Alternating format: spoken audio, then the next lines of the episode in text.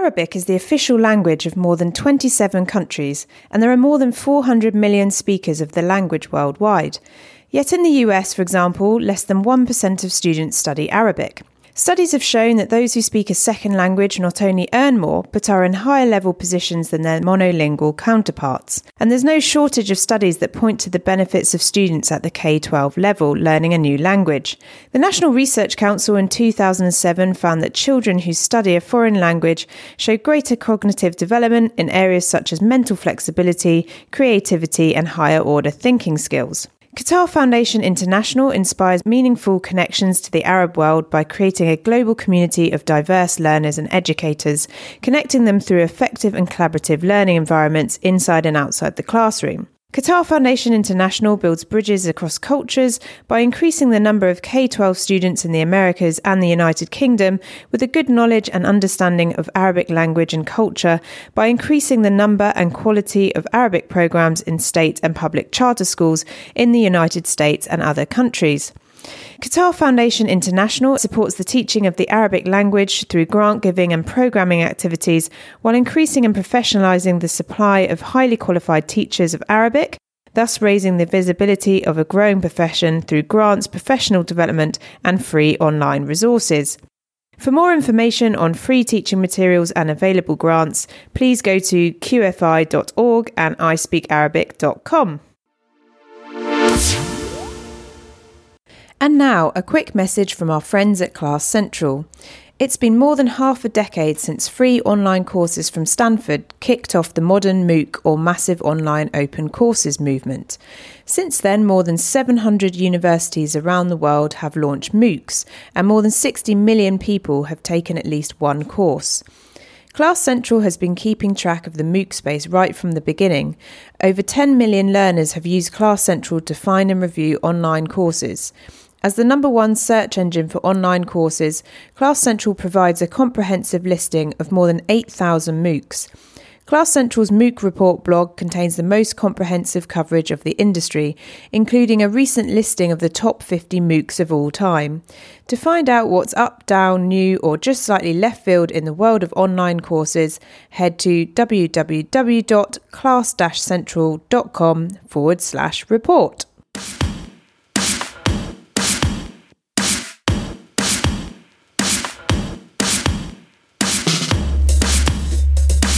Hello, everyone, and welcome to this fourth part of the ASU GSV Summit series of 10 episodes on the EdTech podcast. My name is Sophie Bailey, and you are very welcome. This week, we're getting into the fascinating world of China and EdTech. According to a 2016 OECD report, China's investment in education has increased at a rate of 19% on average in the last 10 years. Chinese education law requires increased government appropriations for education at all levels proportional to the growth of the national economy. As such, China's educational expenditure per student as well as teacher salaries should see continued growth. And I can hear a collected sigh of that's not fair from our UK and US educators listening in and wishing that was the case everywhere else. Currently, the Ministry of Education has set four areas of priority one, rural, remote, poor, and minority areas. Two, primary education in rural areas, vocational education, and preschool education. Three, subsidies for students from poor families. And four, building a high quality team of teachers. The introduction of a new curriculum since 2001 has also diversified the learning on offer, with more programs aimed at improving students' creativity and research capabilities, as well as helping students develop a sense of social responsibility through practical experiences, including technology. And whilst in 2016 both China and the US have seen a dip in funding for edtech startups, Chinese edtech startups still raised 1.54 billion US dollars in 2016, outweighing the volume of edtech deals confirmed in the US. Budget in ICT and edtech is also increasing, reaching over 40 billion US dollars, and online learning is now used by more than 100 million Chinese learners, with an annual growth rate of 13%. We will hear from many of these startups today, including newest edtech unicorn on the block, Cindy Mi, CEO of VIPKid, plus Yi Wang, CEO of Liulishuo, Dun Zhao, co founder of Homework Together, Joy Chen, Executive Advisor for the International Business Development part of the TAL Education Group, and also Pai Yu, uh, Head of the EdStars program at TAL Education, and finally Sophie Chen, Partner with JMD EDU.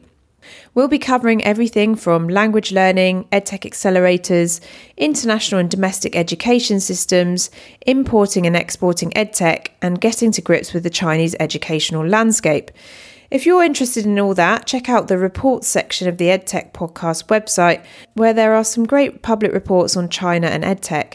And what's more, you should also check out additional China and EdTech content from the ASU GSV Summit team, including videos on this topic in our show notes, weekly email, or via the ASU GSV Summit website, asugsvsummit.com, where the whole series is listed.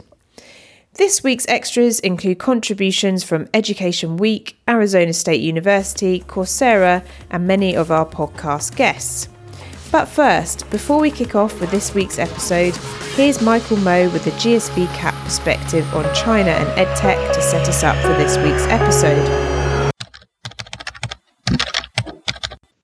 So, over the last several years at our ASU GSV Summit, you know, China has been a, a key feature because it has become so important.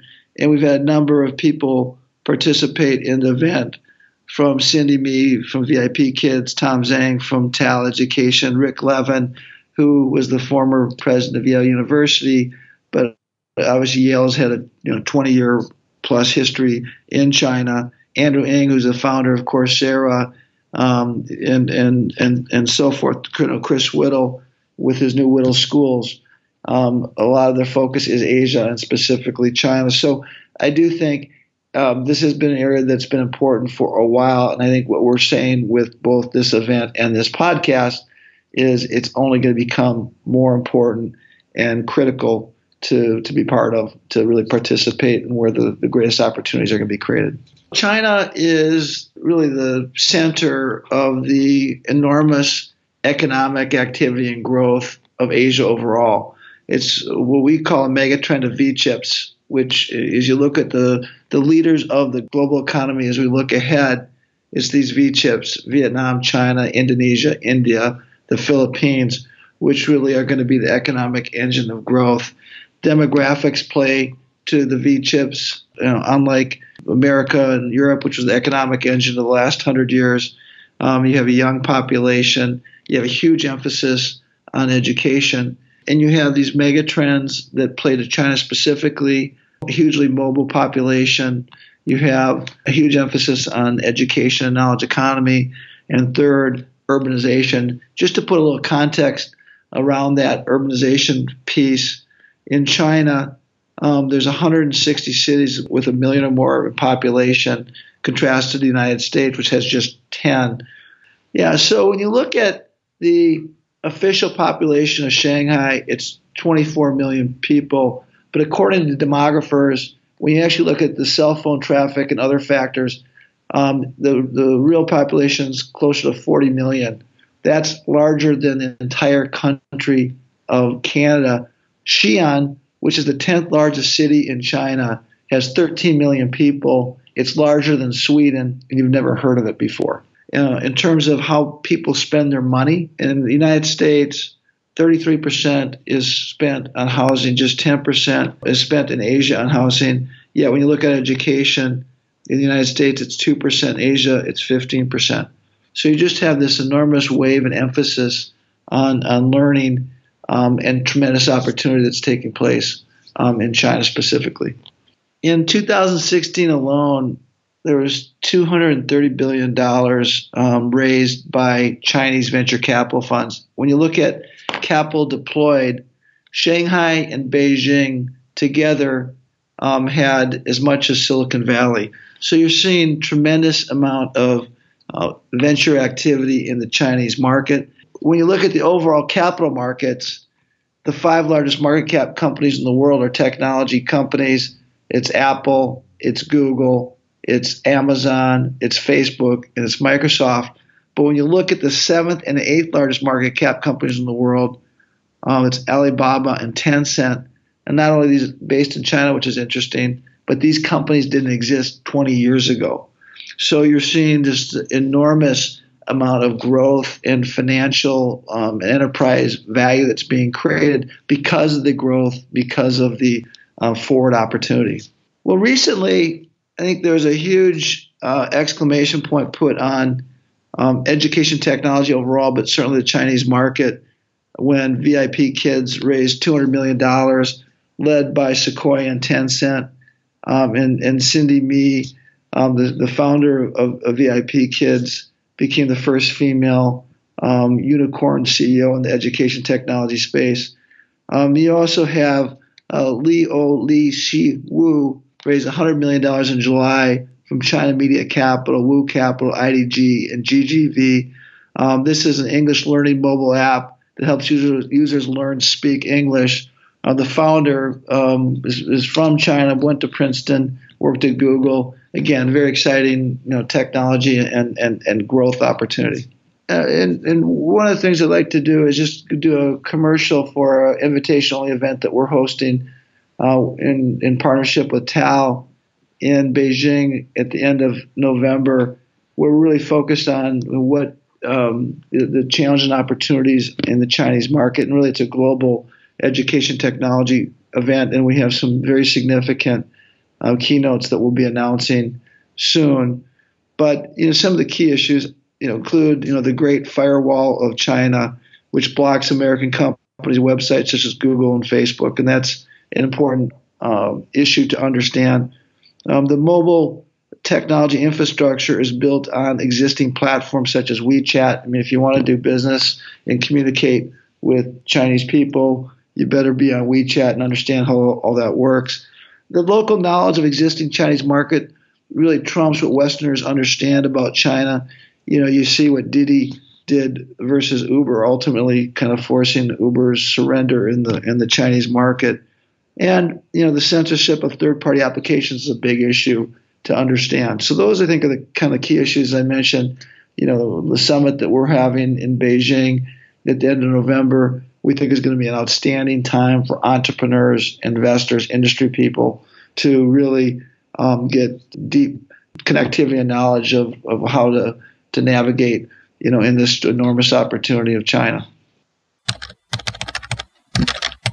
Thanks, Michael. A big shout out to the ASU GSV Summit, Class Central, and the Qatar Foundation International for sponsoring this week's episode.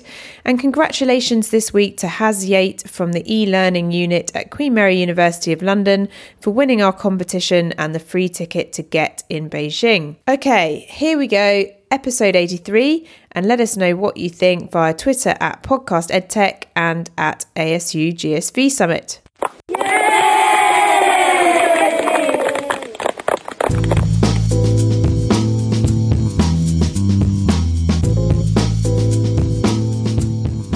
So I'm delighted to be speaking with Joy Chen, who's Executive Advisor and of International Business Development with the TAL Education Group. So welcome, Joy. Hi, Sophie. Thanks for having me.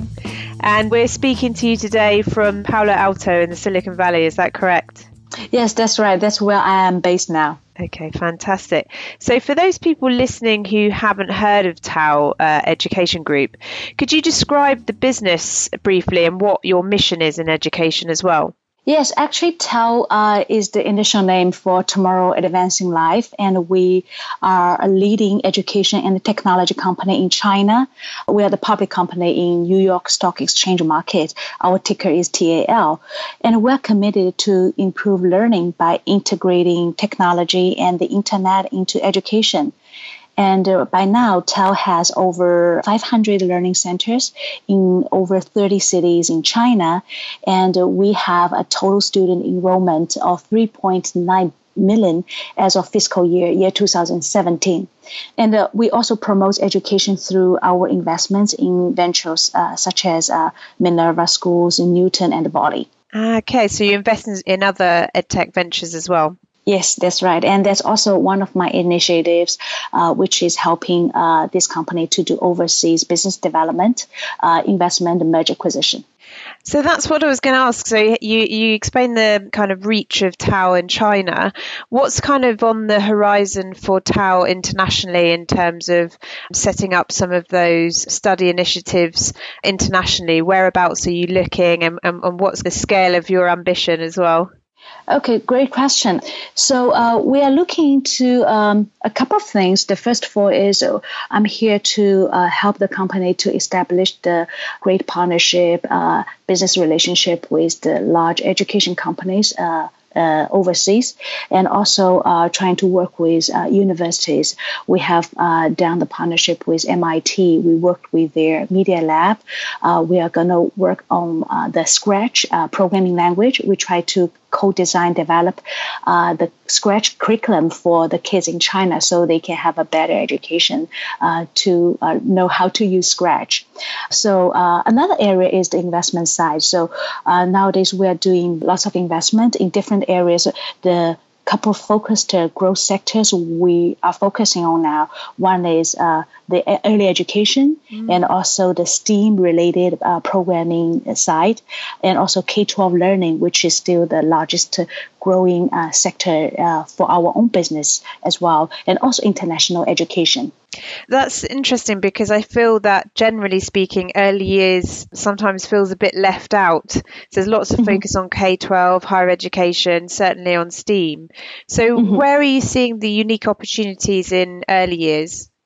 So uh, now uh, China government allows two children per family. Uh, this means huge opportunities uh, in early education market. So that's why we are focusing on the early education sector's investment. Uh, we're expecting to have like a 20 million newborns each year starting from uh, this year, year 2017. So we actually are going to have a baby booming age in China. So with that kind of many uh, newborn babies, they are going to need lots of attention and uh, great programs, uh, product services to uh, help them to grow, to learn uh, at their early age. When you talk about bringing the internet into education, what does that mean for you? Okay, great question. So um, we are now paying more and more attention into how to leverage the internet and technology to uh, empower the education.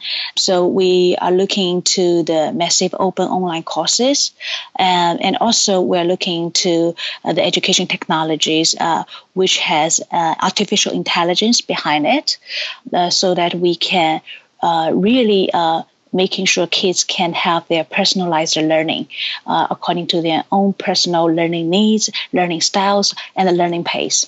So we'll move on now. So this week's episode is on China and EdTech. Mm-hmm. So China is the hot ticket in EdTech right now, or so it seems. So why do you think that is? Great question. Um, I think education technology itself is a growing and evolving industry globally.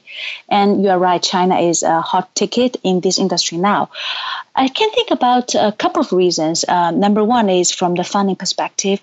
I've seen lots of capitals money getting into this industry from institutional investors, personal investors, and the government. And especially Chinese government is paying lots of attention into edtech uh, it has invested a record of 1 billion US dollars in edtech startups in year 2015.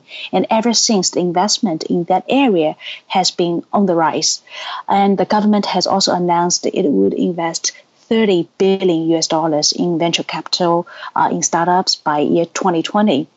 So I think that's one of the reasons. And another reason is the talents. Aside from the funding, China is also attracting its tech savvy brains overseas back home, providing them with local training, better compensation. I believe those are the people who will give education technology a big boost in China. And another thing I can think about is the consumer's needs. As you know, China is a country with large population. And also, we are a country that combines attributes from and shares challenges with education system in both highly developed and less developed countries. Uh, somewhere with a significant urban population as well as large population in rural areas. So I can see education technology can provide best solution to cover those two different populations. Yes, and you've got the backdrop of sort of increased spending in edtech in China versus a sort of budget restraint, certainly in the UK edtech market anyway, mm-hmm. around uh, education generally, and then a sort of lack of government opinion on edtech. So that's created a bit of a vacuum, I think, in terms of activity somewhat. Mm-hmm. So, a few more questions. What are the education problems and opportunities in China which need solving? A great question. Um, to me, problems and opportunities always go hand in hand. One of the biggest challenge uh, in China is the huge population. We have a population about 1. 4 billion as of now. And I think because of that, in the school, you see large classrooms usually uh, have over 40 or even 50 students. However, large populations also uh, brings huge education needs. Parents, students have tons of education needs. It gives education companies opportunities to help them with their services and products. And another big challenge now we are facing is the unequal access to education resources. I'm talking about tier one cities uh, versus the rest, developed east versus less developed west. So um, that's another thing. And another one big challenge is our uniformed public education system, which probably you guys have heard about, that focus a lot on the exam preparation However, this also gives chances to education companies provides education content, products, services because we can't convince students to drop out of school to pursue a completely different and uncertain route but we can provide different learning values uh, to improve students' overall learning experience. Those can be the added values uh, to the traditional Chinese educational system. Those programs can be STEAM education, project based learning, those very interesting and attractive to those students who are inside the public school system. That's very interesting. And on your travels internationally and um, speaking to the different companies that you do, what particularly inspires you in this space currently?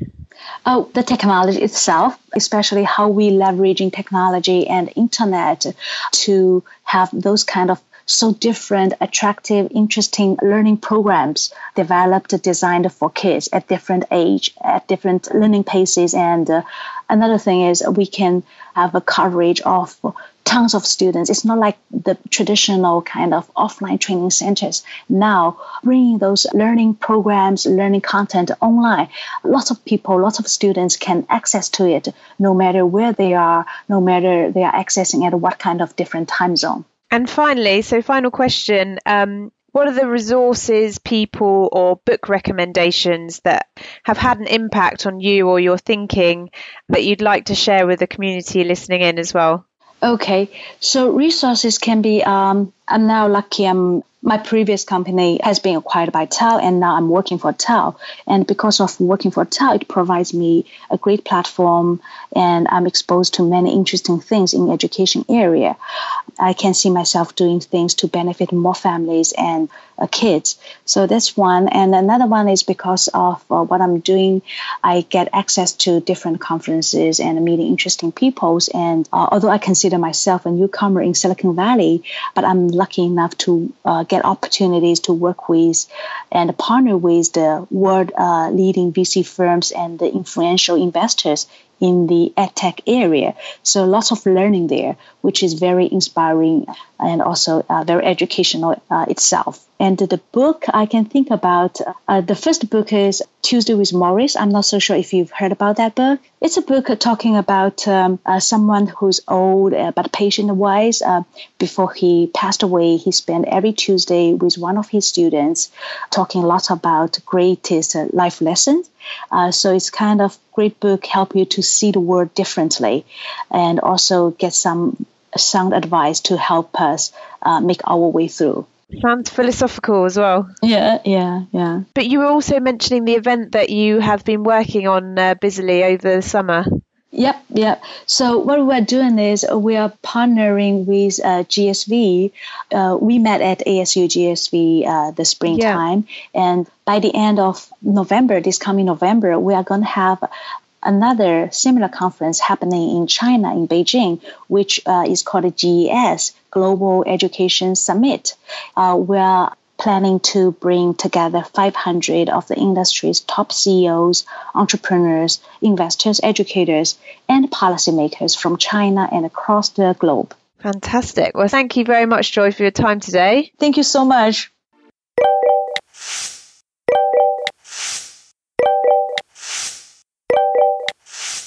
So I'm really delighted to connect with Dun Xiao, who's the co-founder of Homework Together or uh, 一起作业. Yeah. Excellent. So welcome Dun to the EdTech podcast. Thank you, Sophie. It's an honor.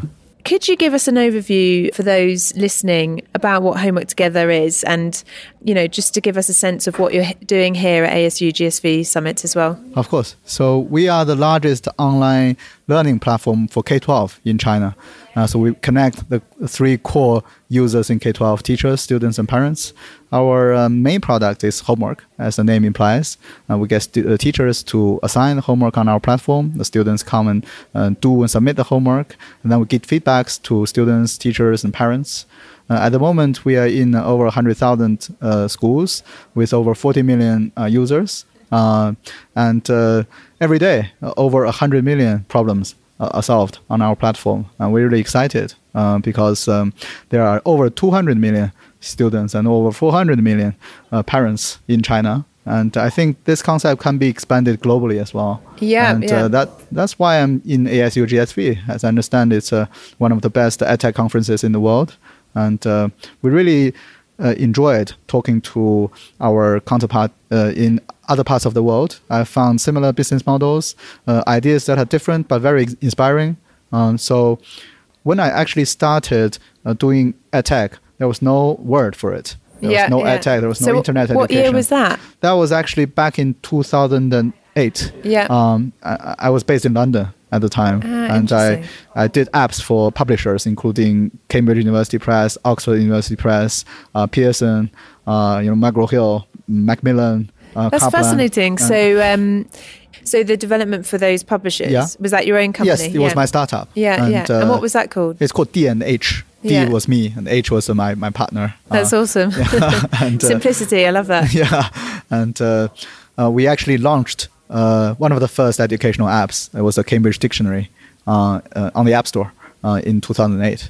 Interesting. and uh, we did English grammar in use for, for Cambridge. And, so, you know, are you quite tied in with the kind of London edtech scene? What is called now? maybe not too much anymore. I mean, I I, I met with uh, uh, Na- Namesh or Namish I was from just Show about, My Homework. So that was my Uh, next question was yeah. to say, you know, our kind of um, sort of most prominent edtech success story would be Namish and, Okay. and show my homework, Yeah. and, and I guess you have like a similar uh, model. business model, but uh, Yes, obviously yes. in China there's a far greater scope in terms of learners, parents, schools. Yeah. Absolutely. As I was saying, I think you know th- it's a global challenge that we are facing. Uh, we need to educate our uh, students to be able to face the future's challenges, and and it's it's common across all geographical regions.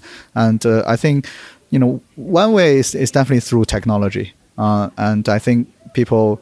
You know, tech entrepreneurs all over the world see the same uh, challenge, and, and in our view, it is the same opportunity. Uh, so you know, like Namish in in the UK, like uh, you know, lots of companies in the US. Uh, I met with a company in India, a company in Saudi Arabia um, that does similar things as well. And I think we can learn from each other, and maybe, as our name implies, uh, complete this homework together. Yeah. I love that. Very collaborative. And why I mentioned just as we set up that um, I really loved reading your bio because there's such a myriad of experiences in there. So I uh, just wondered if you could share the best bit with our listeners and what caught my eye was how you were involved with the Olympics as Uh-huh. well. Yeah. So I have always been passionate about sports. I actually went to Millfield School in the UK, which is known for, for sports. Yeah. And uh, I always wanted to do some service to my hometown as well. I was born in Beijing, and I think Olympic Games in Beijing was like the perfect combination. I was working in UBS London at the time, and I realized that this is something that, that I just couldn't miss. My boss was kind enough to give me like a, a six month suspension of my employment. That's Uh, amazing. so I basically did a a sabbatical in the Olympic Games, and I think um, it actually changed my worldview um, because before there were uh, like words, like for example, Citius, All tiers, Fortius, which is a Olympic spirit, meaning uh, faster, higher, stronger. Yeah. Um, Sounds like a Daft Punk song. Exactly. Uh, that was a, a kind of empty for me Yeah. before. But when I was actually, you know, I kind of had a sense of it when I was doing sports and watching sports. But actually being involved in the center of the, the biggest uh, sports event in the world, uh, I actually believed in that. Uh, I, I saw the value firsthand from athletes, from from audience, um, you know, just the spirit. Um, and the Chinese Olympic game had this spirit of uh, one world, one dream. And I think it, it very much inspired me to set up um, my next two startups um, because I think you know we all have the same dream for, for, for our future. We want our children to to grow up healthily, happily, and we want them to learn well, and uh, we want them to you know be peaceful with each other and understand each other, see the world. Uh, communicate with the world, understand themselves. I think these are all common values we share as humans. Before the Olympic Games, I kind of didn't really know who I am, um, who I was. And I would say I, I learned a lot from my first job in UBS. Yeah. Um, but I think it was not really something that uh, is uh, truly me. Yeah, Uh, yeah, I can, I in can that role. see where you're coming from. Yeah. Yeah. And so, did you go out there as like a um, um a games maker, mostly like a games time volunteer. Yeah, Um, but I was cool. involved for a long time. So I was involved in different things. I worked with a, a school classmate of mine called Deng Yaping, who was one of the most famous uh, ping pong players uh, in China. And I actually there were uh, over 80,000 games time volunteers and over a million city uh, volunteers uh, in the game. And and I think the spirit of volunteerism uh, was also something that I, I experienced in the Olympic Games. And I think it, to to some extent, uh, education is a is a way to give. Um, and um, I was fortunate to have had a scholarship to go to the UK from a, a kind of a businessman, rich businessman in Hong Kong. And uh, uh, when I got to university, I was uh, in Trinity College, Cambridge, and I actually received a full scholarship from, from Trinity. And I told him the good news, and he's, he actually said, if, if you don't mind, I want to still pay for more than half of your tuition, and you can, uh, you know, give the other less than half to Cambridge, um, because I want you to be my scholar. And I, I asked him, you know, how, how I pay you back, uh, you know, and why. And he didn't say anything. And uh, at his 50th birthday, he took a few scholars of his uh, to watch a film called Pay It Forward. Yeah. And uh, I think uh, this value uh, also um, inspired me to set up our education uh, startups. I think the uh, the idea of education, as I was saying, was uh, giving, was uh, paying it forward. And so now you have millions of users. And so will you become the billionaire that uh, you know has the same scholarship in the? In Well, the, we actually con- uh, contributed to his scholarship because sh- he still keeps uh, sending students uh, to to the UK and I think to the US as well now. I now, uh, with a few scholars, uh, set up a separate uh, award called Fa- Paid Forward. That's uh, so cool. Uh, for for one of the students every year. Yeah. Uh, and I'm also giving money to to Cambridge uh, to to my my schools because I think they are also paying it forward Yeah. by educating more, what a cool more students. story! So it really Yeah. went full circle. Exactly, and I, th- I think that's the most beautiful feeling. um, Yeah. to be able to help other people's achieve, especially achieve things that uh, they couldn't achieve uh, without uh, your help, and Just that first also step. it was a very personal experience uh, for me. I think if the, I had to choose one word that um, was most important for me in the English language, I would choose education uh, because it really changed my destiny. That's And, uh, amazing. uh, I think you know I, I'd love to give more people this uh, opportunity to be able to go through what I uh, similar experiences of what I went through and uh, change their destinies as well. So one question I have is, what do you think are the best and the worst parts of uh, Western and Asian education? Hmm, that's an interesting question. Uh, well, I think there are good and bad parts of uh, any education system, and I think very much it is a reflection of the societal values. Um, you know, I'm more familiar probably with the Chinese education because I'm a practitioner, so I'll start there. I think that the good part of the Chinese education, first of all, is that it is uh, very result oriented. Um, so, uh, you know, uh, I, I think learning can be very fun, uh, but it's also somewhat serious. Um, uh, and it's, it's not only serious, it's very it's a lifelong process. You have to just keep learning and keep growing. And I, I think to some extent that is the fun part of it. uh, that you keep challenging yourself and you keep raising the bar and uh, achieving things and that you couldn't and going to places that you, you couldn't.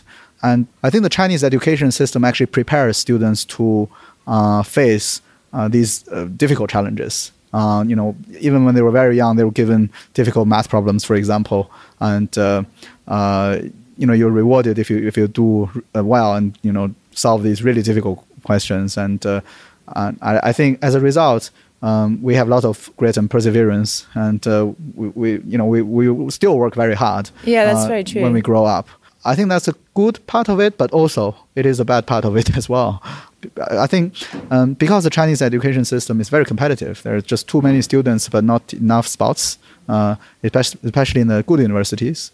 Um, it becomes too competitive, and um, um I think there's two things, main, two main things. One is that um, the students tend to become selfish; they don't work with each other uh, enough, and they try to compete with with each other um, and that reflects in the society as well.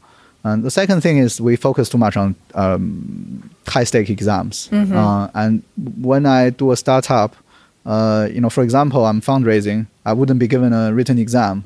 Uh, mm-hmm. and you know, go about it. Yeah, I wouldn't be my company's valuation or the amount of fund I raise wouldn't be based on the score. And when I hire people, you know, I, I don't give them a written exam, at least not solely based on written exams. Especially when you're in the workplace, actually what you do, whatever job you do, is actually quite far away from a, a written, you know, exam, especially with uh, standardized answers. Mm-hmm. Uh, I think those are really things that we, we could improve on. Uh, and I think the Chinese government is uh, uh, realizing this problem, and we have introduced this new six new core competencies: uh, learning how to learn, learning how to live healthy, um, having a vast liberal arts background, and uh, having a respect for uh, scientific thinking, being socially responsible, and being innovative practically.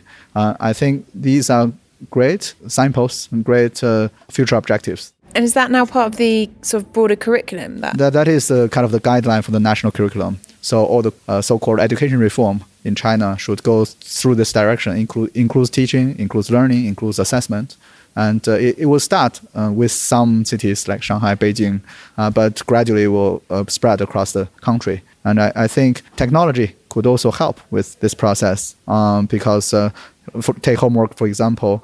Before the teachers could only assess written homework because if the homework were to be, for example, go to a museum and uh, you know have some experience, um, they couldn't you know really submit pictures or videos or write an essay or um, you know have an interview. Uh, but now they can pretty much do anything with uh, information technology. Maybe just a quick comment on uh, international education. I've been yeah, educated yeah. in the UK and the US, and I think uh, one really good thing is that um, it's more of a learner-centric education so that you have the freedom to become who you want to be. And that's kind of different from the Chinese education, which is more teacher centric.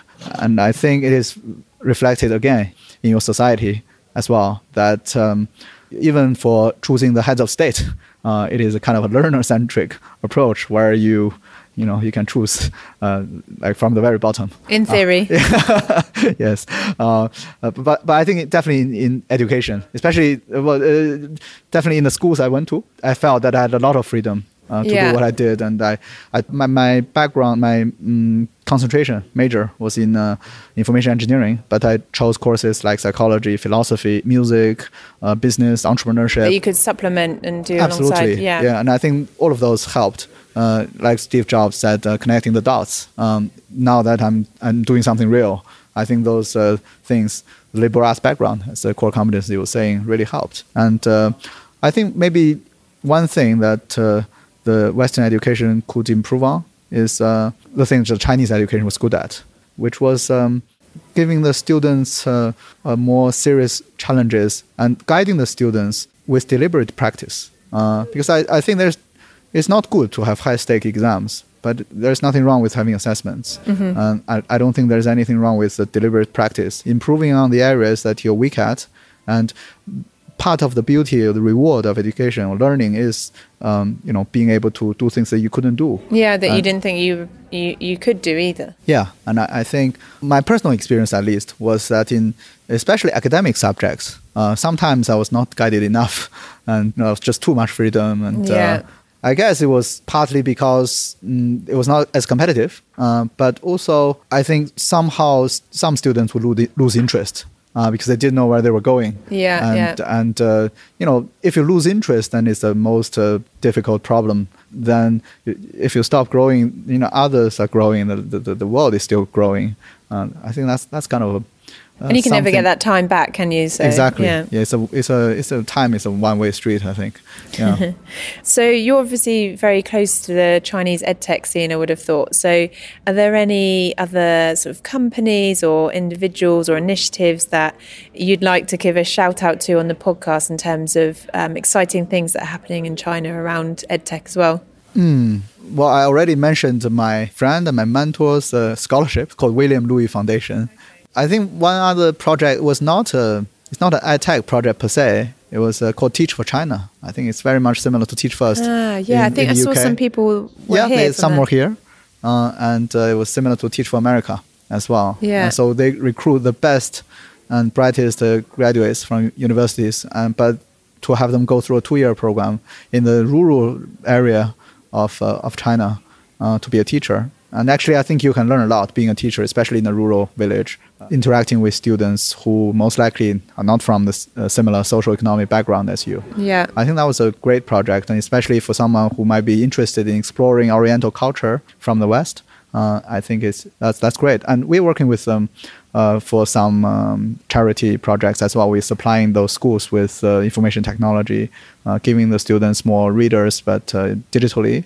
Uh, uh, so that they can they can listen to stories before they go to bed. For example, we have a teacher-parent communication platform because lots of parents for those schools they were not in the town; uh, they're outside um, making money.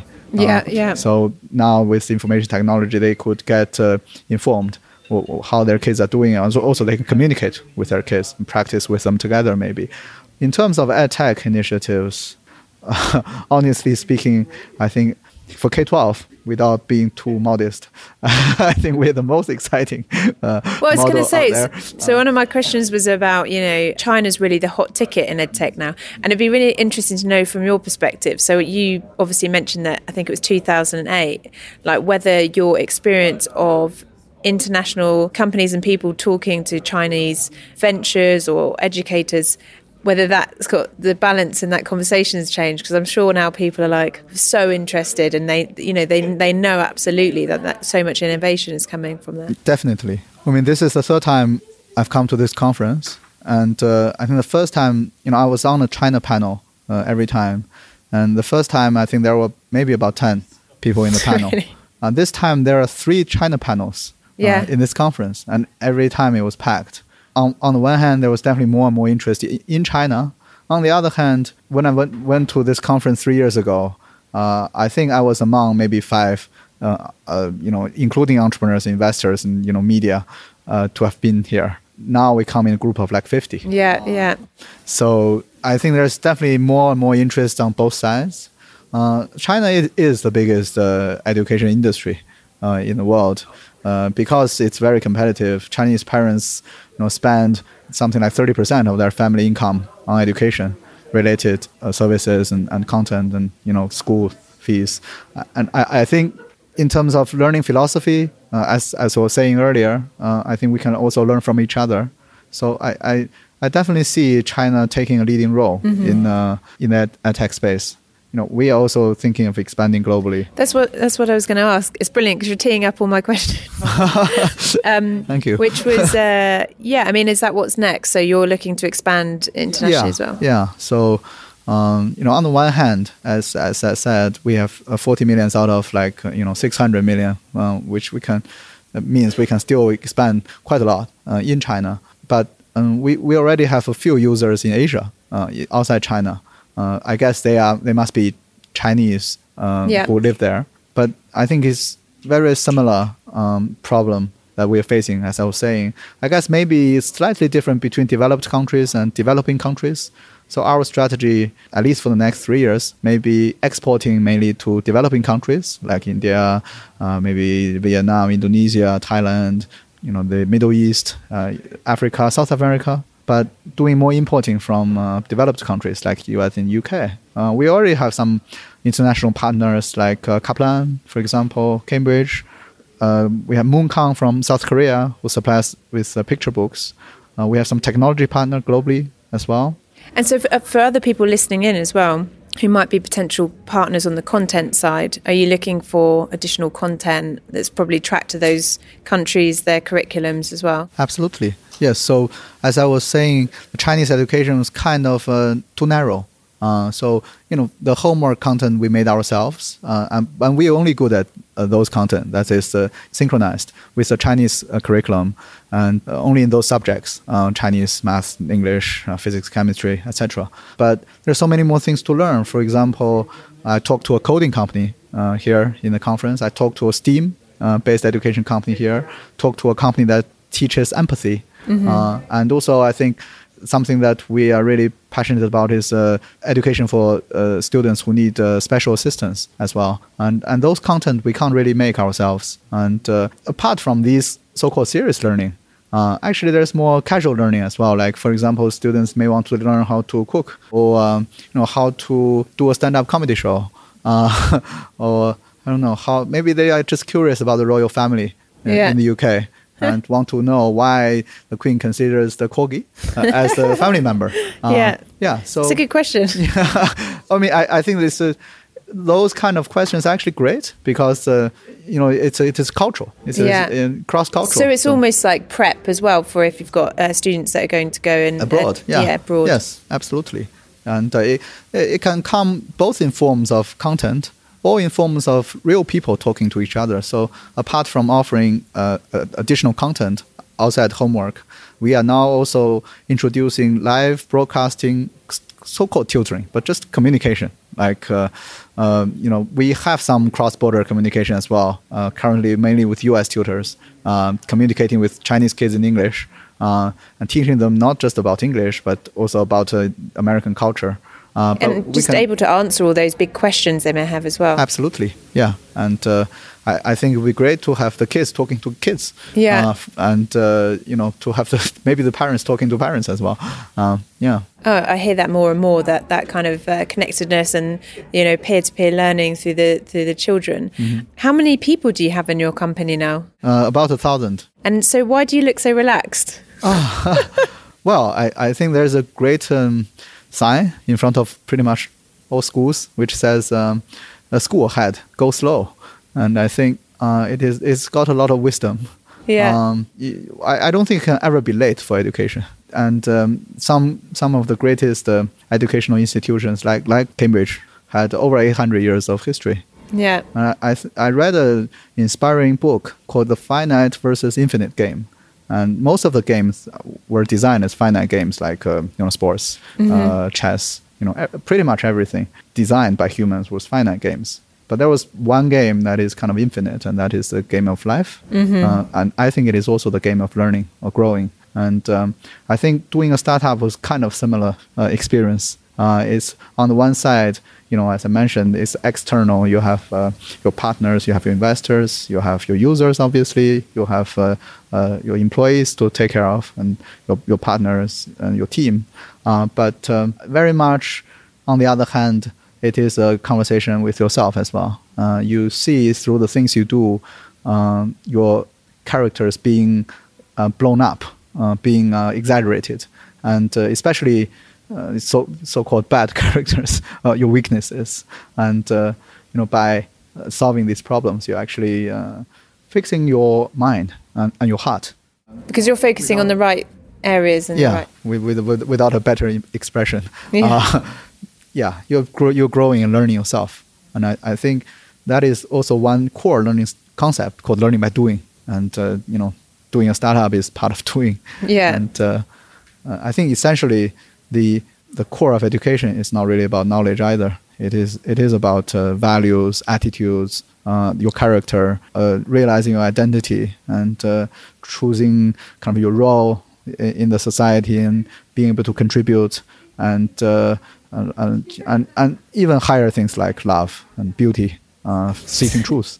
And I love this. This is this is on a par with the um, Lauri Järvilehto Lightneer episode because he is, also has a background in philosophy, which is really heartening to hear. Because I mean, that is those are the big questions: how you spend your life. Exactly, and uh, I think you know I'm just like everyone else. Uh, you know, we're all the same. We, we want to ask these uh, ultimate questions. You know, how, how, who we are and uh, uh, where we want to go. You know, I'm kind of relaxed because it, you can answer these questions quickly. Uh, you just have to uh, be mindful and uh, uh, experience and live.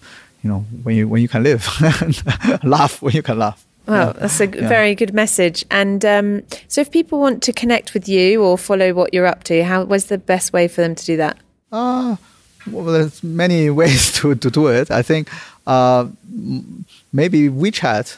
Yeah, I was going to say is the most popular communication tool in, in China. Yeah, and uh, you know I'd be more than happy to give out my number. Should I do it now? If you, like to. Yeah, it's uh, one five two zero one five six. 8012 which is also my mobile number in china yeah. Uh, so you can you, you may can, have to change it in about a week yeah I, you know i i'd be very happy to talk to anyone uh, especially you know if you have some interest in education and I, I think our name is uh, Homework Together, and uh, it, me- it means two things. One is the narrow sense we work, help with the teachers and parents to uh, help the students together.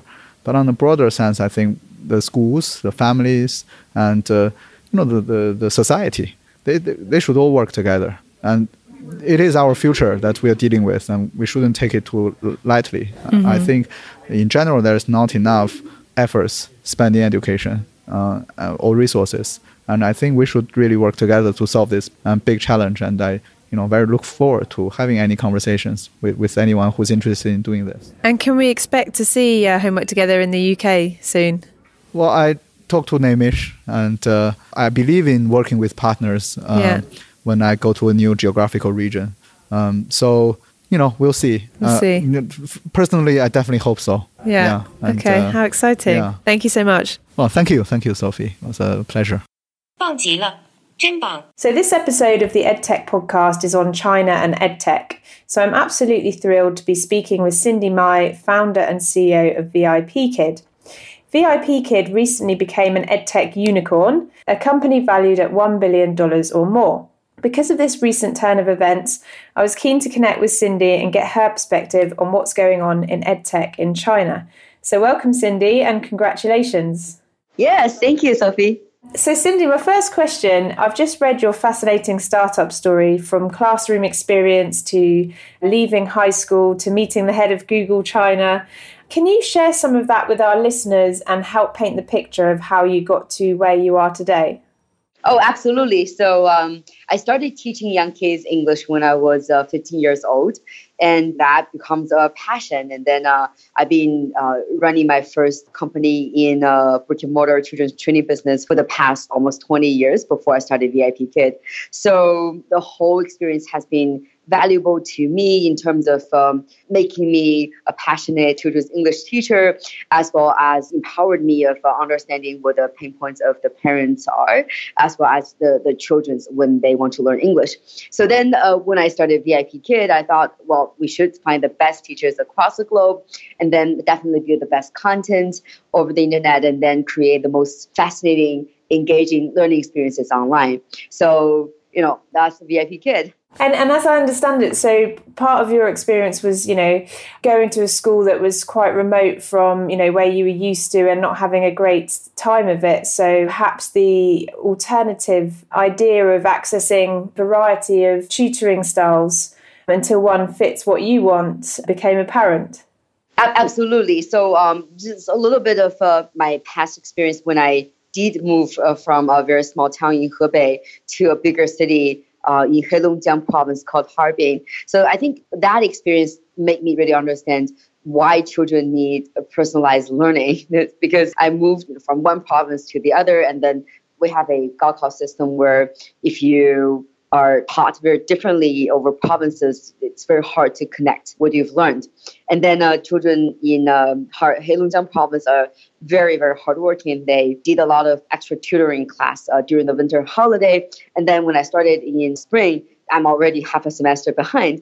And then the, the result was, you know, I can't really catch up. And then I don't, haven't really mastered anything of what they've learned. And as a student, uh, new student in town, I was totally left behind. And then my math teacher didn't like me, and then uh, I was I've always been reading science fiction magazines in my uh, math class. And one day we just had a very big conflict, uh, me and my teacher. And then she thought you can't really do this, and then she kicked me out of the classroom. And then I thought, as a child, you really need personalized learning because if a child is inspired or empowered by the, the kind of personalized learning then um, she would have made up knowledge that she hasn't learned and then catch up with the rest of the class and then may excel in the other things she does. And then also for the teacher, I think she absolutely want to help me. But then when you have 60 students to teach, some are talented, gifted students and some that you need intervention and then you, you can't really you only have 24 hours a day right you can't really do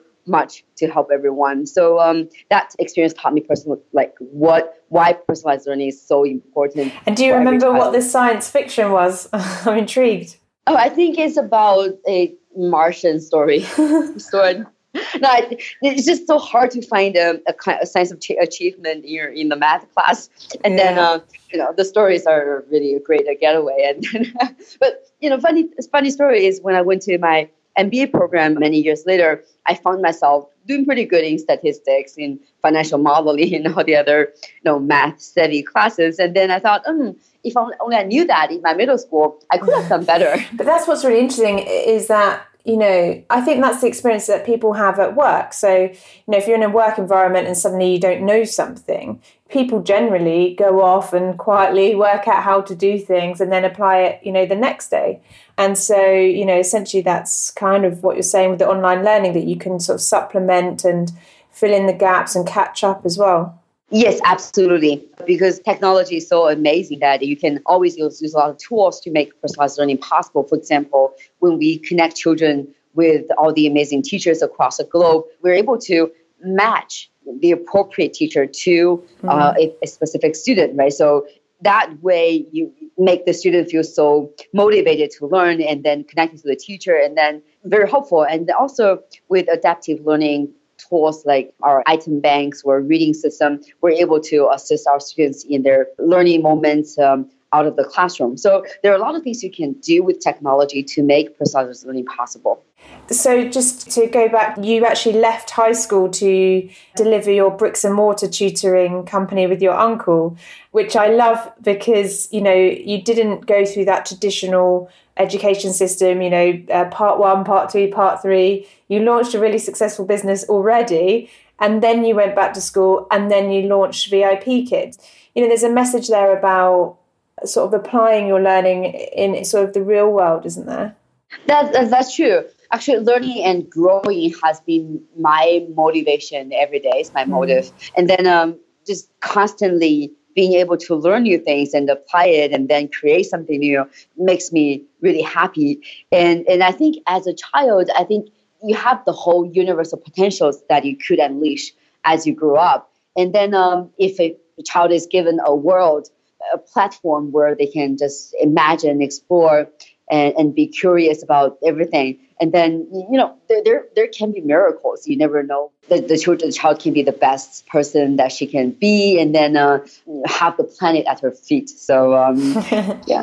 So, in your opinion, who's driving the edtech wave in China? So, do you think that's more on the school infrastructure side or personal learners and their families?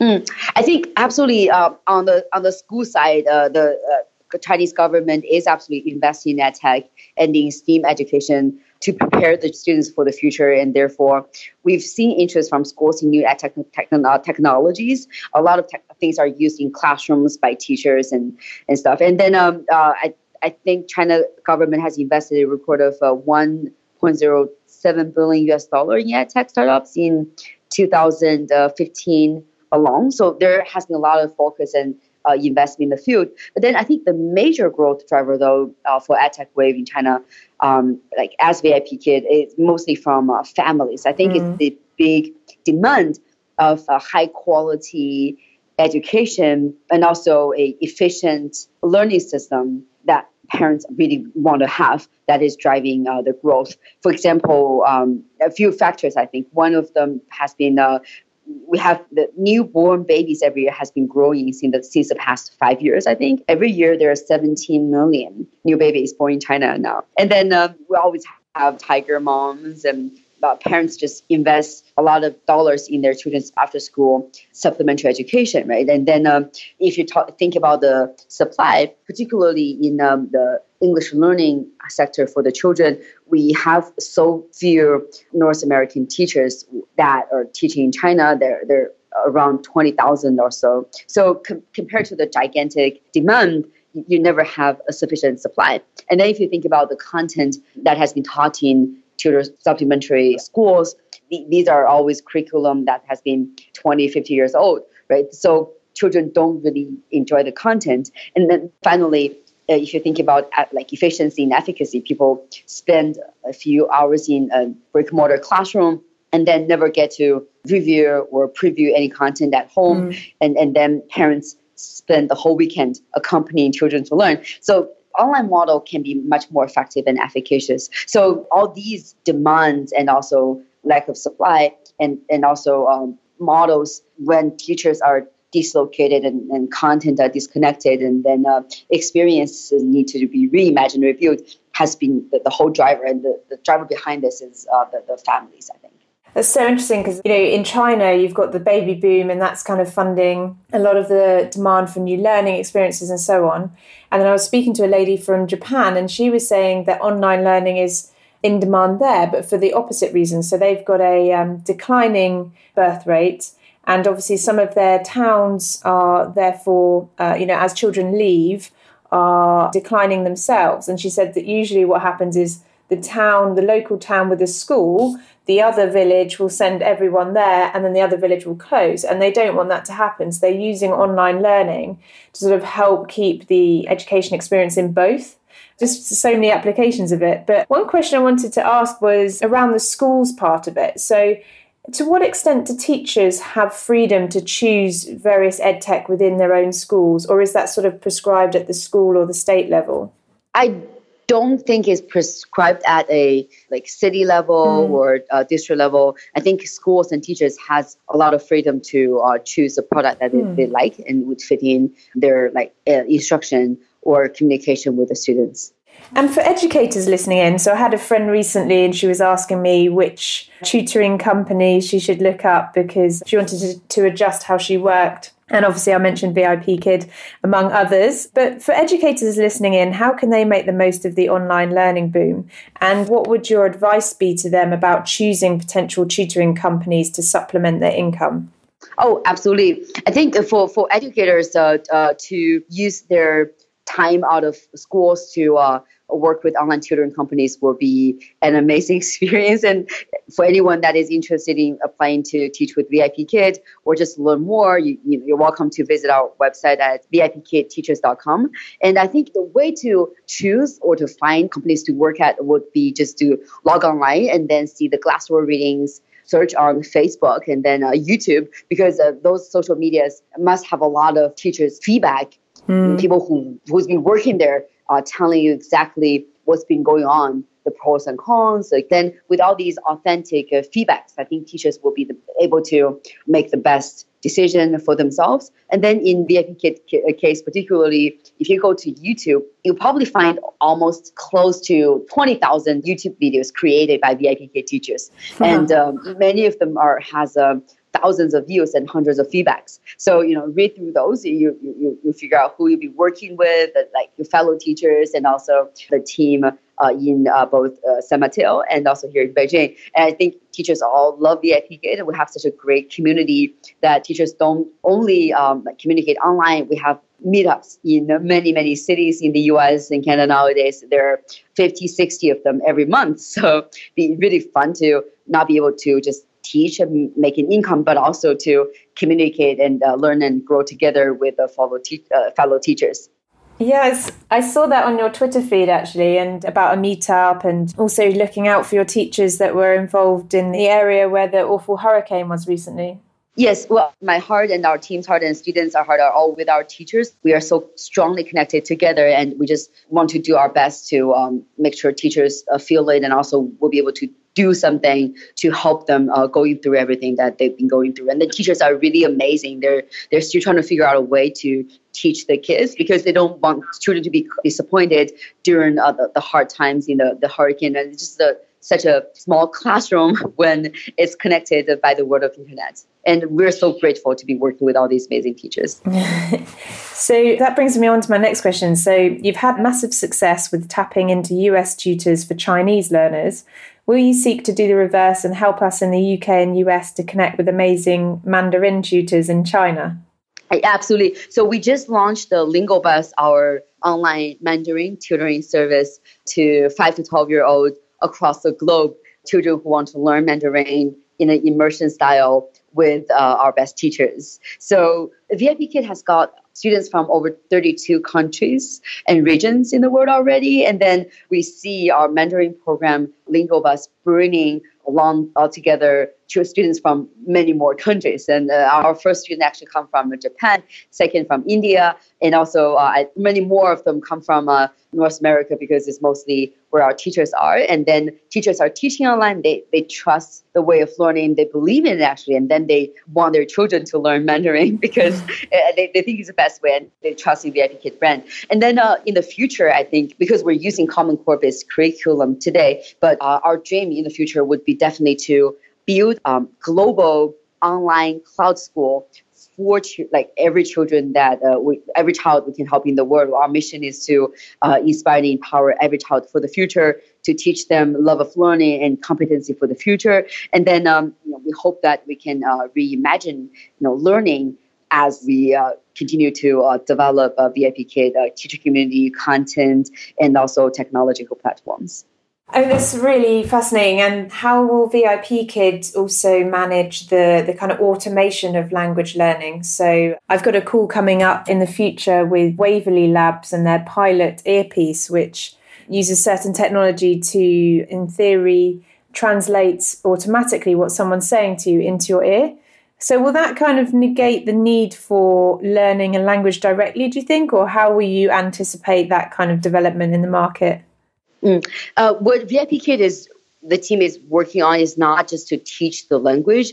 Uh, mm. We we're hoping our vision is to be the, the leader of global K-12 education. So our product and service today at VIPKid Lingobus is not just about the language; it's about the content. We're teaching language and arts, reading, we're teaching math and science, social studies. So we're really hoping that we are connecting cultures where mm. we're teaching beyond the language. And then the real opportunity here for online learning platform like VIPKid is to leverage data and to connect uh, like meetings of students and teachers, and then through all these data connection, figure out learning science, and then understand how learning is actually happening between teachers and students, and also among all these other components like content, assessments, and everything else. So, so what we're trying to do is, you know, we have been working on all these data analytics and, our, uh, of course, our AI technology to better empower and, uh, and enable our teachers and students so that in the future we can just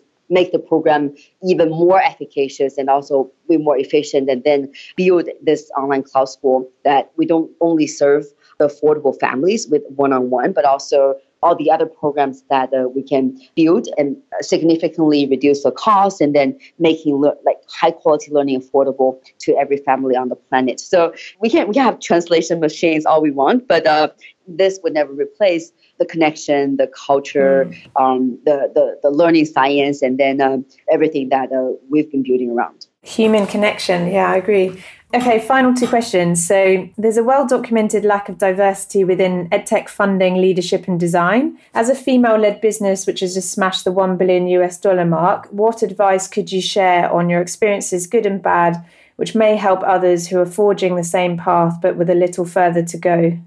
Well, I think my first uh, uh, uh, my first thinking here would be um, my focus um, is always been on an educator first, mm. and then I, I, kind of never think about in terms of whether it's female led or it's male led because sky is the limit, and if you don't limit yourself, um, you would be able to focus on the most important things like quality of teaching, student learning outcomes, and curriculum.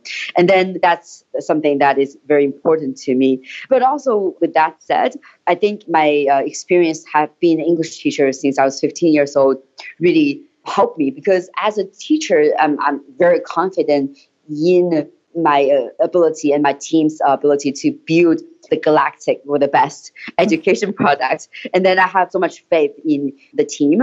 You know, we have a very startup mindset, and also executives, almost half of them are female leaders. But then we wouldn't really uh, dwell on being female leader or male leader, and it's a very uh, authentic discussions mm-hmm. going on on the team as well. But I think, however, being a woman in education has advantages. I think it's really important to have empathy. Uh, I think it's a big word today in business, and then it's important to get people to trust in the brand and then advocate for the brand mm. to be able to have the best team. And then female leaders are naturally empathetic and then we're, we're able to resonate with our colleagues with our users or students and parents and, and our teachers. And I mean these would really help and encourage everyone to use um, this advantage and then um, build of course the best education product ever possible. Because I think with student at the core because if we're doing ed tech, we're doing technology, we're doing edu- technology, but we're doing education essentially. Mm-hmm. So why we're doing education? We're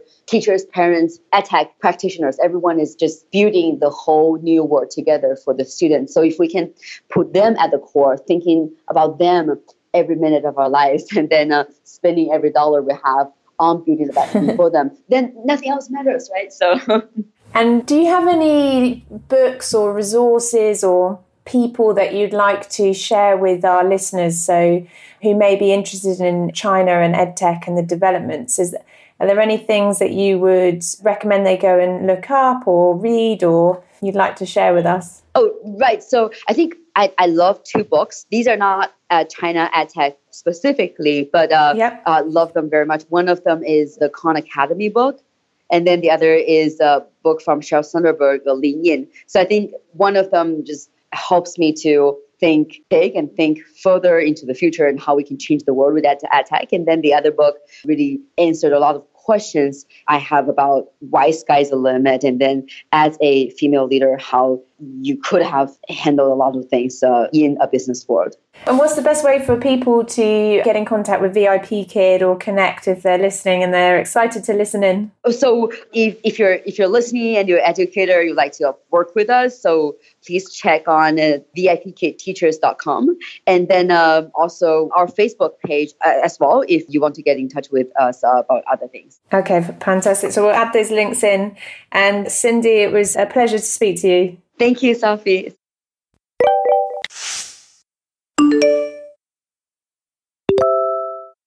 So it's the second day of ASU GSV, and I've just come back from this morning's keynote, which was all focused on Chinese ed tech and some of the opportunities there. So I'm especially delighted this morning to uh, welcome Yi Wang, CEO of Liulishuo. I'm probably going to pronounce that incorrectly. Good, Sophie. Uh, to the EdTech podcast. So the company is described as the first AI English teacher. So can you expand a little bit about that and what you're doing here at ASU GSV? GSV?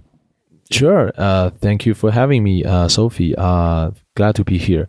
Yeah, so we are one of the leading language education companies in China. Uh, we are a 100% mobile company with over 42 million registered users, making us one of the biggest of its kind.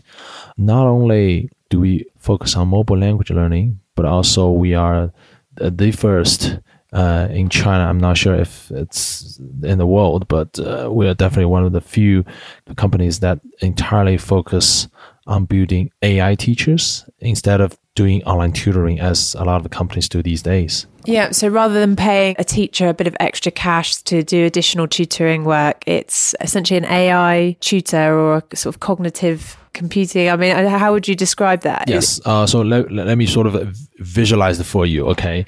Uh, first of all, it's a mobile app, and you basically interact with this quote unquote AI teacher in the app. It's a dynamic program.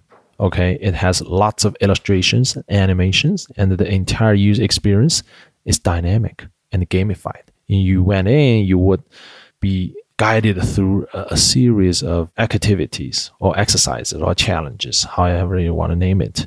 Then the, the entire uh, path is dynamically adjusted and constructed for each and every individual uh, student.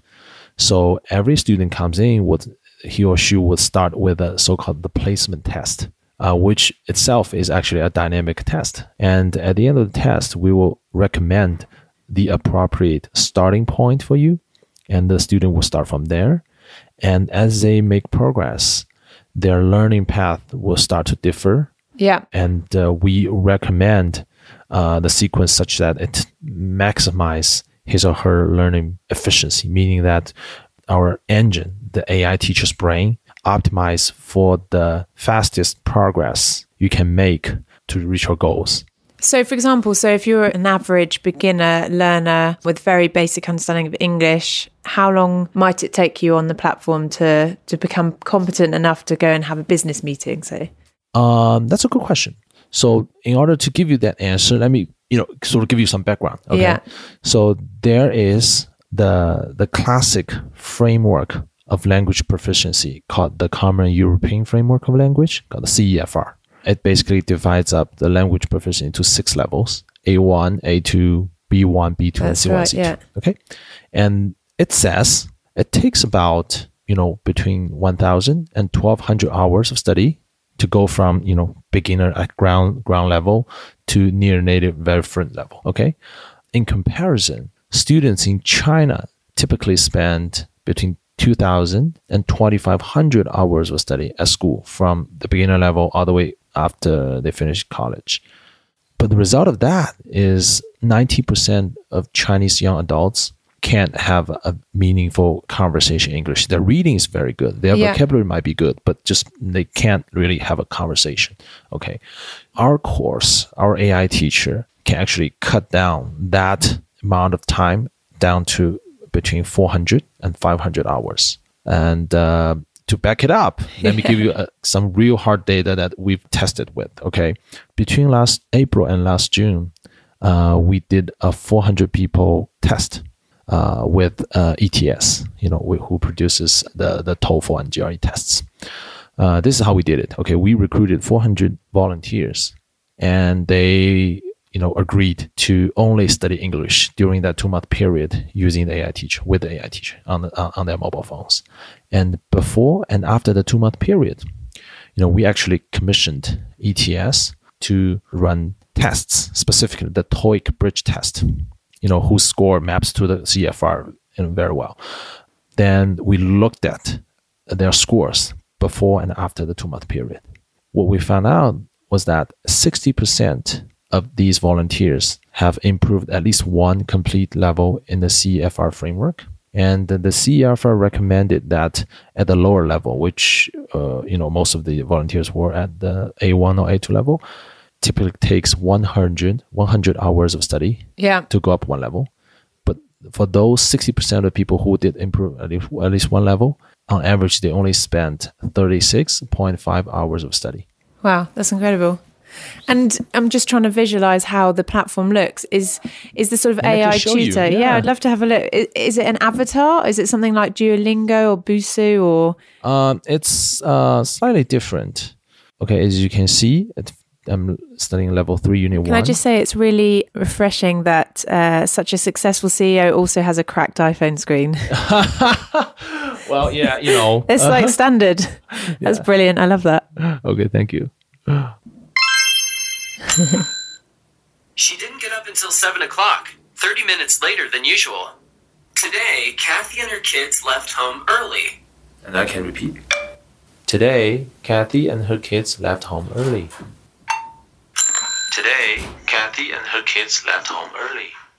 And so Today, Kathy and her kids left home. it tracks the pronunciation and Yes, yes. You know, it, it encourages you to uh, speak up. yeah. Okay. Uh, so it really focuses on you know listening and speaking, and uh, we adopted a learning theory put forward by an American scholar called Lance Knowles. Okay. Uh, his learning theory is called RHR, the recursive hierarchical recognition. Okay, it basically brings uh, years of uh, teaching experience together with the latest development in cognitive science, cognitive neuroscience, and uh, second language acquisition. Very interesting. Can you repeat that for everyone? Yeah, So the name of the It's the, the learning theory is called RHR, recursive hierarchical recognition. Okay, it basically says you know the language f- fluency and uh, automaticity is built upon you know a hierarchy of concepts, and you start with a simple one. For example, an iPhone, and I'm like, you know, the boy is holding an iPhone, and then I saw a boy holding an iPhone. Yeah. You see, you know, you can construct sentences structures from the simple ones to the more, more complex ones. There's a mobile gaming studio in the UK who have developed a, a mobile game to enhance learning of languages. They're called Wibbu to help learn. I think they've got Spanish, Portuguese, and English, you know, back and forth. And their CEO referenced the work of language acquisition theorist Stephen Krashen. I think it's sort of similar idea. Like, you know, you start with your basic premise and then you kind of add one on, add one on kind of thing. Yeah, and, and you know, uh, you I don't know if you noticed, you know, there's no translation, no subtitle of any kind. It's very immersive. Yeah. You know, you at the lower level, the students primarily do you know listening and speaking exercises. That's the most efficient way to actually help you build up anything from you know vocabulary, grammar to uh, you know uh, automaticity and influency. Okay, so we don't like do translation based approach like you know some other programs do like Duolingo. They do translation based approach. We think that's actually you know relatively inefficient uh, and outdated learning theory. So, um, so we actually, whatever we do, we try to maximize the learner's learning efficiency. We think that's very important. And did you say you have 46 million users? 42 40 registered, 42 million registered users. Wow. So, how did you go about acquiring so many users? Is that through partnerships? Is it direct to the learners? Is it through schools? Uh, good question. Actually, we uh, went straight B2C. Yeah. We, we grew by word of mouth. We didn't actually have marketing team until this past January, like three months ago. And how many people are in your team now? right now we have over 400 we Okay, yeah wow. you know one year ago we were only like less than 100 we've been growing very rapidly Yeah. so just you know um, to give you a little bit more background about how we grew we launched in february of 2013 Okay. and uh, within the first week one day we saw our traffic sort of shot up and we realized and then later that day we realized we were recommended by apple uh, on the front page of the App Store as, as a featured new app in, in mainland China, Hong Kong, Taiwan, Japan. And uh, that must have been a happy day. no, of- course, you, we, we, we were thrilled. Then, you know, later that year, we were featured as the selected app of the year for the App Store and became the only App Store essential app in the education category in China. So, as a result of that, our app uh, has been pre installed in all demo iPhones throughout Apple's retail store Oh, in wow. China. And uh, I do want to let you know uh, an anecdote which is kind of related. Apple's global uh, senior VP of marketing, Phil Schiller, came to visit us in our office uh, last year. Yeah, I think I may have seen a photo of that on social somewhere, maybe. Yes, yes, yeah. maybe. And, and the the funny thing is that I asked him to try out our, our app and specifically our proprietary speech evaluation engine. You know, you you read after the sentence and it give you instant feedback on your pronunciation. I intentionally picked a very simple sentence. And he got it wrong twice.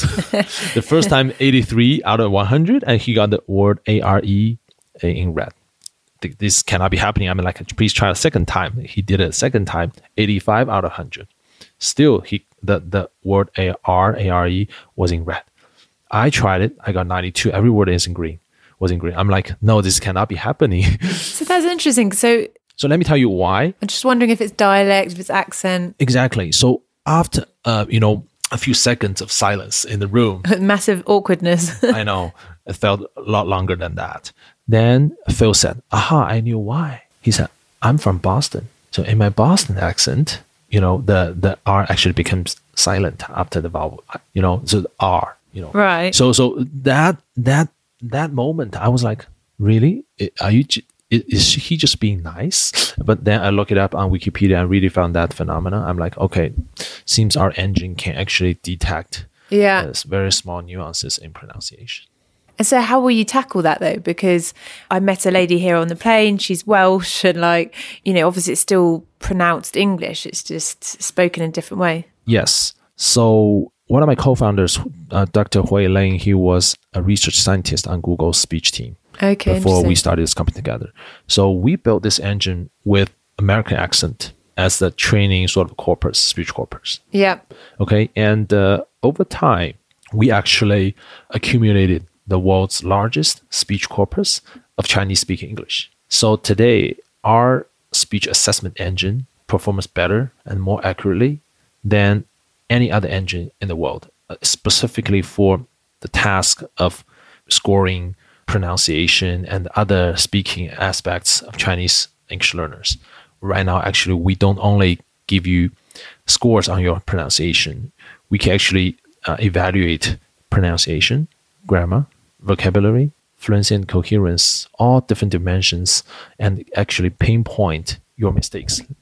There was a presentation last night about voice services and and how that might be integrated, and I just wondered, you know, what what will be coming next for your service, but also whether I'm sure lots of the people listening in will be thinking about, okay, that's amazing. When's the sort of um, you know UK to China version coming that they can get on board with as well? Have you got any plans to flip it and do it the other way around? Yeah, you know, a lot of our uh, expat friends have asked for that.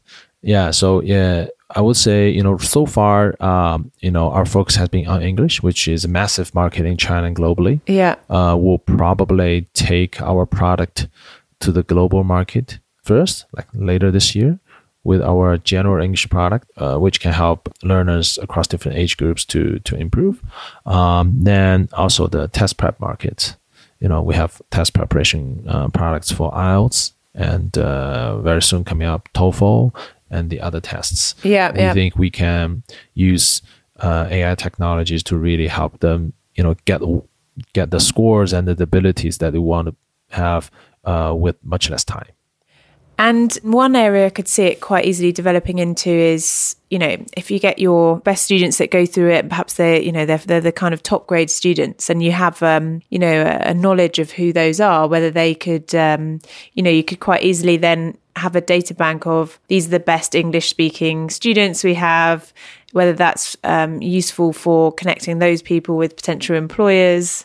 I don't know. Just thinking about like ways that it could develop and what's what might be next. You, you're absolutely right. You know, uh, one interesting aspect of what we've been doing is actually the social element. Very naturally, uh, we our app evolved from just a, a simple practice tool on mobile into China's most vibrant and uh, active language learners community. Yeah. You know, you will see a lot of quote unquote opinion leaders. They've been posting their own content, uh, their- own podcast on a variety of topics, uh, you know, related to English. Some of them are like, you know, they, they're just huge fan on TV shows and movies. They would just host a, a podcast on that theme, and some of them on something else, like how, how to teach your your children English. Uh, that's exactly you know the social element that helped us grow. And in fact, uh, uh, some of the big companies like Ctrip, you know, Hainan Airlines, even you know Lear, the U.S. companies, a lot of companies started to adopt our product, even first without us knowing it. Uh, you know, to train their employees. Going off on a bit of a tangent. So you met your partner at a foot massage place.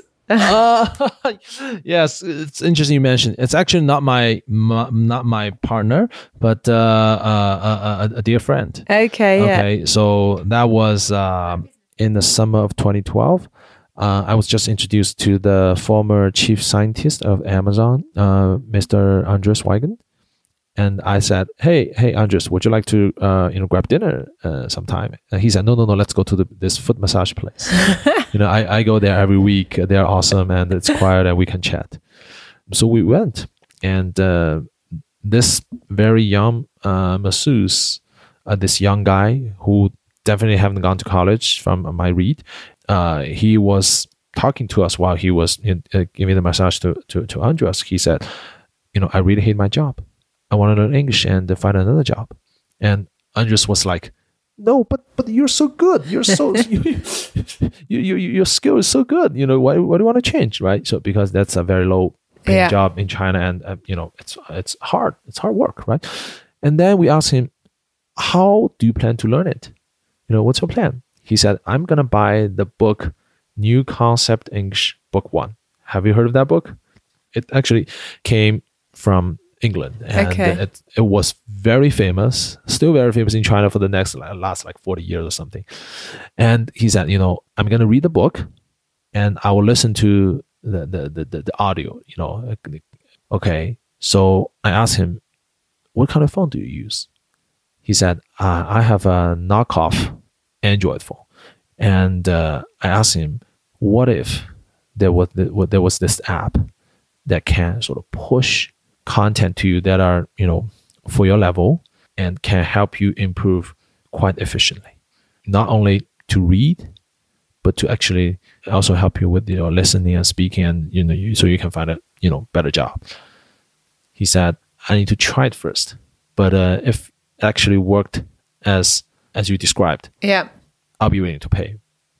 I said, you know, what about three RMB, three yuan a day? Sorry, 90 yuan, not 90 RMB, which is pretty much like 12 to 15 dollars a month. He said, no problem, because the money I'll be making, uh, you know, had I got a new job, will pay for itself very quickly. So then, you know, the rest of the day was just chatting with Andres about how big of a market this can potentially be. So that was sort of the the aha moment for me to think, okay, there is this one, you know, masseuse uh, right in front of me, uh, but uh, I think I can see many many people just like him, In his position, yeah. yeah, in his position, you know, across country. So we need to get more entrepreneurs going to foot massage places to get that aha maybe moment. that's a good idea, you know, to to sort of get a different perspective. And then, you know, your investors so far include investors that have invested in Airbnb, Slack, Alibaba, and Tencent. yes, that's that right? GGV, GGV Capital. So, like one of the questions I always ask people are there any books, people, resources that have inspired you and that you continue to go back to that you would like to share with other people? So, it doesn't have to be necessarily anything specifically to do with what we're talking about today, but more that have kind of shaped you and help sort of guide you when you're making your decisions about where your business is going or where, where you're going. Yes, yes. Specifically, I, I can think of uh, two books. The first book is uh, Peter Thiel's Zero to One. Okay, yeah. Even before I read his book, I was following his Stanford course, uh, CS 183, the course. And basically, that book was just um, a, a, a richer version of his course notes. In one of his lectures, he said something like this I'm, I'm paraphrasing, okay? Uh, a startup idea is really some kind of a secret it basically, you know, it's some very few people's introverted thinking uh, and the beliefs. It cannot be some actually proven, but if you believe in this, you just make it make it happen. Yeah. So that's my interpretation of that. But the second book is just you know Ben Horowitz, uh, the hard things about hard things. Uh, Okay. The hard thing about hard things. Yeah. So uh, that book basically taught me that whatever challenge you face today, it's normal. Even the greatest founders and the CEOs, they faced probably more challenges and more challenging ones than, than what you are facing today.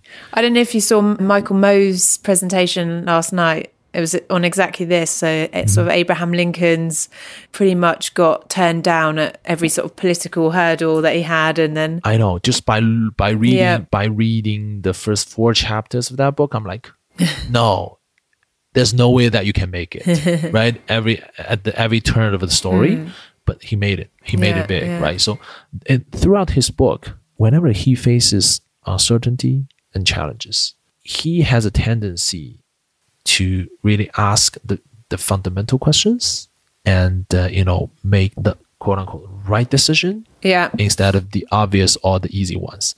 That's what we've been doing, and that's what I've been telling my team. It's two good recommendations. And then personally, how do you relax? What kind of ticks your boxes and what kind of person do you think you are in terms of how you relax and what you enjoy personally? My two co-founders, I just went to the ball game last night. Uh, you know, the last game between the Warriors and Jazz. So, so yeah, so that was fun. That was a good relax. And uh, you know, in my spare time, I like to spend time with my two young boys. Yeah. Oh, yeah, very they're, nice. they're six and four. I like to you know go go play with them in the in, in the parks and uh, yeah, and do I do like to hike and yeah, I- and and I, I play badminton.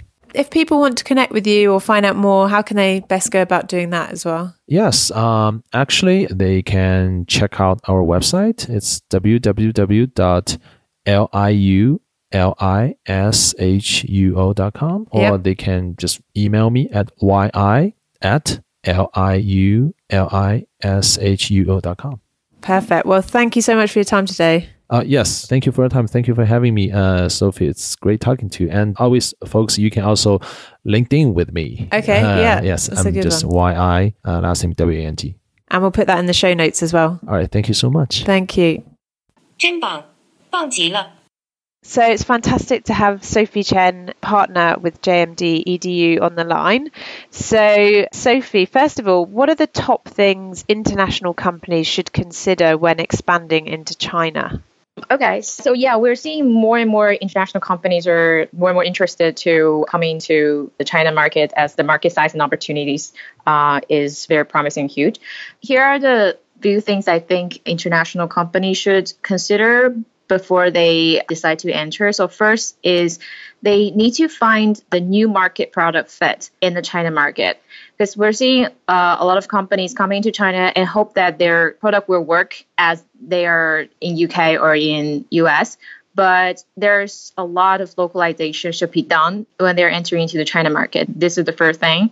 And the second is to find the right partners and get into the ecosystem and community to really understand the China market. And also, I believe patience is also very important because the market is different and the, the environment is different. So it needs time to understand and needs time to fit in. And do you see a lot of international education institutions, so whether that's schools or universities, coming to China as well? Yes, yes. There are a few, like especially like international schools, in international private schools. We have some UK brands that's entering into the China market. And do you think the localization is just as important for those guys as well? Yes, because first for, for the schools, they have also, I would say, government regulations or even more strict government regulations on how to build a full time school in China. So the, the curriculum or the teachers could be more original, but how do you uh, deal with the government? How do you recruit Chinese students? And how to put the Chinese curriculum that the government needs to be in the full-time school in China. These are all the things that you have to be localizing. Brilliant. What are the biggest questions Chinese companies have about coming to the UK? Yeah, so of course, if they're entering into the UK market, the big question is like the go-to-market strategy in UK, like how the school system work in UK, how do they sell into the UK school system, and where are the channels, or if their customer product, their what are the learning behaviors and what are the learning demands that are in the UK market. And are you finding a lot of interest from Chinese companies that want to come to UK, or is it seen as quite a small market versus obviously the potential even domestically with China? Mm, so Chinese companies do give more attention on the Chinese market itself because it's the market that they know. But we also notice some companies are more ambitious of the international market. So UK would be an entry point for them, especially the technology side of if the product is more technology and a tool, meaning that they are more universal, not like education content. They're like online course platform or like a learning tool. They would be thinking of the you know, uh, like international market. Thanks very much for the time as well. Okay, thank you so much. I'm delighted to welcome Peiyu, head of the EdStars program at TAL Education. So, welcome. Hi, Sophie. Thank you. And so, first off, so what, what is the EdStars program? So EdStars was funded in 2004. So it's basically powered by two of the leader um, enterprises in China. One is TAL Education Group, uh, and the other one is Tencent.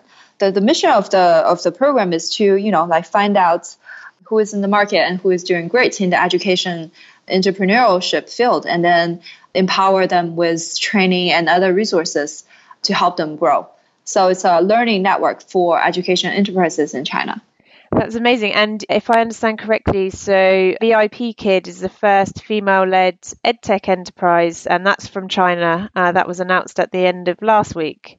Yeah. So Cindy was also uh, in our program um, as well. What types of companies do you also have on the program? Uh, we actually have a lot of them right now because we started in 2004 and so far it's been three years. And then we basically recruit companies batch by batch. So it's, it's our fifth batch right now. And then every class we have 36 companies in the program. So right now we actually already had 180 companies joining the SRS program.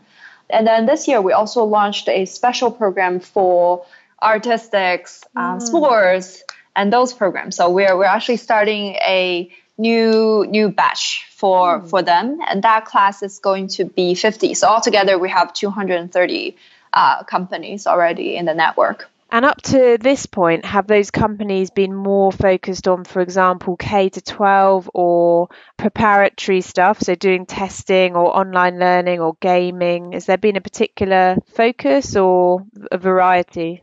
Actually, not necessarily. It's it's a it's a good variety of group. We're actually trying to, uh, you know, build a build a variety of programs um, within, so that people can learn from each other's very different experiences as well. And you mentioned doing the cohort of 50 companies that are sort of almost extracurricular, so swimming and, and STEAM and so on. Are you finding that there's a bigger appetite for that kind of learning in China going forward? Or I'm just interested, why now? Sure, we, we're definitely finding a trend of interest hmm. um, in that field. And then actually our, our mother company, so TAL Education Group, has made some big investment in some of the leading companies in the extracurriculum programs as well. So we definitely think it's hmm. think very positive of it. And for those companies that join the EdStars program, obviously there's a huge incentive because you get the expertise and backing of TAL Education and Tencent, who I think also have an education prize, don't they? The Yidan Prize. Yeah. Why are they joining EdStars? Is it to expand internationally, or what else do they look to the program to provide? Yeah, very good question. So that actually goes back to why we started the program. So the program was started three years ago, and then it was just a very uh, spontaneous thing. So it was a lot of companies coming to us and started asking questions about, oh, so you guys have worked in the market for uh, many years, and then we would love to speak to you guys, and then maybe maybe we can you know find learning in each other. So at that time we thought oh if, if so many people have that needs why don't we just you know organize a group so that we can chat with everyone together to increase the efficiency. Um, but then later on we, we realized that it's actually you know it's, it's one thing that we found it's it's meaningful when we are supporting other players within the field and then getting the industry uh, going together is actually also beneficial for us as well. Mm-hmm. That's first, and also I think that for us we are a 14 years old company already, uh, and then talking with those uh, startups um, in the in the field that has you know like new ideas, new models is also really inspiring for us as well. So so then we started, you know, the program officially as almost like a study school for entrepreneurs in education field in China. And then we, we, we also talked with a lot of people who decided to join the program around, uh, you know, why they decided to be part of it. I think that there are mainly a couple of reasons. So first of all, obviously people really are really eager to learn learn from what other people have been doing. You know, what's the secret for other really successful education companies. Uh, like Cindy was is actually one of our tutors as well. Um, also, as other very successful entrepreneurs uh, within the field as well. Also, people are eager to learn what's happening outside of education. So, for example, we had a former CEO of Alibaba. Um, Mr. David Wei, um, he's one of our longtime tutor as well, and also we had the founder of Baidu, Mr. Lei Ming, who, who is actually uh, also a real expert in artificial intelligence Yeah. in China as well. So they come in with expertise from other industries, from investments, from tech, from other really different industries as well, but coming with inspiring ideas for education leaders as well. So I think that's learning is definitely a big part of it. Also, the other thing is since it's growing, it, it's becoming a, a sort of big network right now. So joining the network really means that uh, you get real collaborations and then communications with other EdStars network companies as well. So a lot of collaboration just naturally happen after they joined um. So amazing tutors and mentors you have on the program. I can hear the questions that our listeners will be asking, which is um, do you also take international edtech companies onto the program or is it purely for Chinese companies? Mm, actually, this year we have a couple of international companies in the program as well. So, for example, we are for the actual curriculum program, Wonder Workshop is going to be uh, one of the classmates within that batch. We also had ABC Mouse for our fifth batch as well. The only challenging part is that because all the curriculums that we have within the the program is actually in Chinese. So it's, it's still a real challenge for um, international entrepreneurs to be part of it. But if you have a, a office in China and then having you know like a China CEO, we totally welcome you to you know look into the program and then um, explore opportunities to be part of it. That's very cool. And if people want to find out more, what's the best way for them to go about that? Sure. Um, if people have WeChat, that would be great. So we actually have a WeChat account. So if you search EdStars, E D S T A R S, you will be able to find us. Lovely. Well, thank you so much. That's really, really fascinating. I've learned a lot as well. Thank you so much.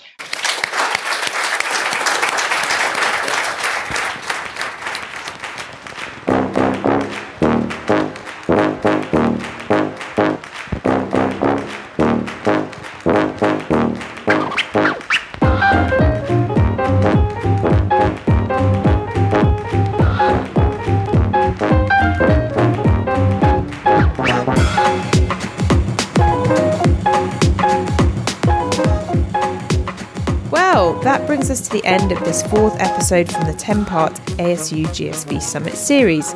Don't forget to sign up to our newsletter to find out about our upcoming meetup drinks, cool jobs currently circulating, and other announcements.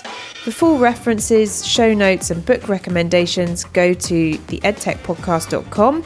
And for competitions and more, go to our Facebook page www.facebook.com forward slash podcast edtech. If you like what you hear, why not drop us a loving review on iTunes? And come back next week for our following episode on educational reform. Have a great week.